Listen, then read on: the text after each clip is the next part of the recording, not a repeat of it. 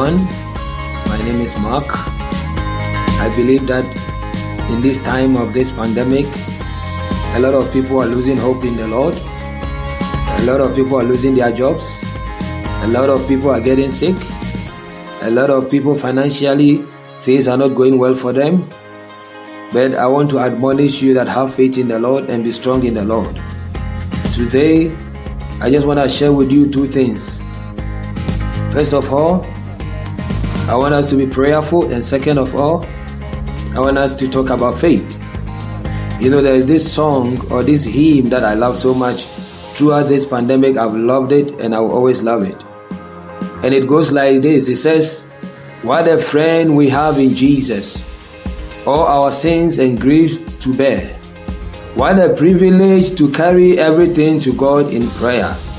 Oh, what peace we often forfeit Oh, what needless pain we bear, all because we do not carry everything to God in prayer. We have a friend in Jesus who is always there for us and who has always been there for us. And the song is saying that it's a privilege to carry everything to God in prayer, but we often forfeit peace and there's a needless pain that we bear, all because we do not carry everything to God in prayer.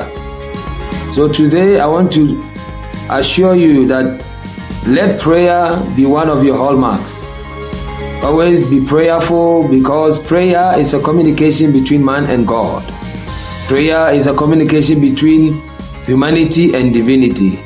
So if you carry everything to God in prayer, I believe you will never be stressed. I always say that I am too blessed to stress. I can never be stressed because I know that my Father always listens to my prayers. And I believe you also. God listens to your prayers. So whatever that you are going through, every time, every moment you get, at your job places, at your house, wherever you find yourself, you can bury yourself in prayer. And I believe that your prayer works. Prayer work, my brother, my sister. Prayer is very good. So let us always, the Bible says in First Thessalonians chapter 5 verse 17, the Bible says that pray without ceasing. So we must not cease praying because prayer is very, um, eh, very, very important in every Christian's life. We always say that a prayerless Christian is a powerless Christian. So when you pray, you move mountains. When you pray, you destroy the plans of the enemy. The Bible says that born of God overcometh the world. And the Bible says that greater is he that is in us than he that is in the world. You are a child of God and you are strong and let prayer be addicted to prayer. And the number second or the number two, I want us to talk about faith. Faith in Hebrews chapter 11 verse 1, faith is the substance of things hoped for and evidence of things not seen.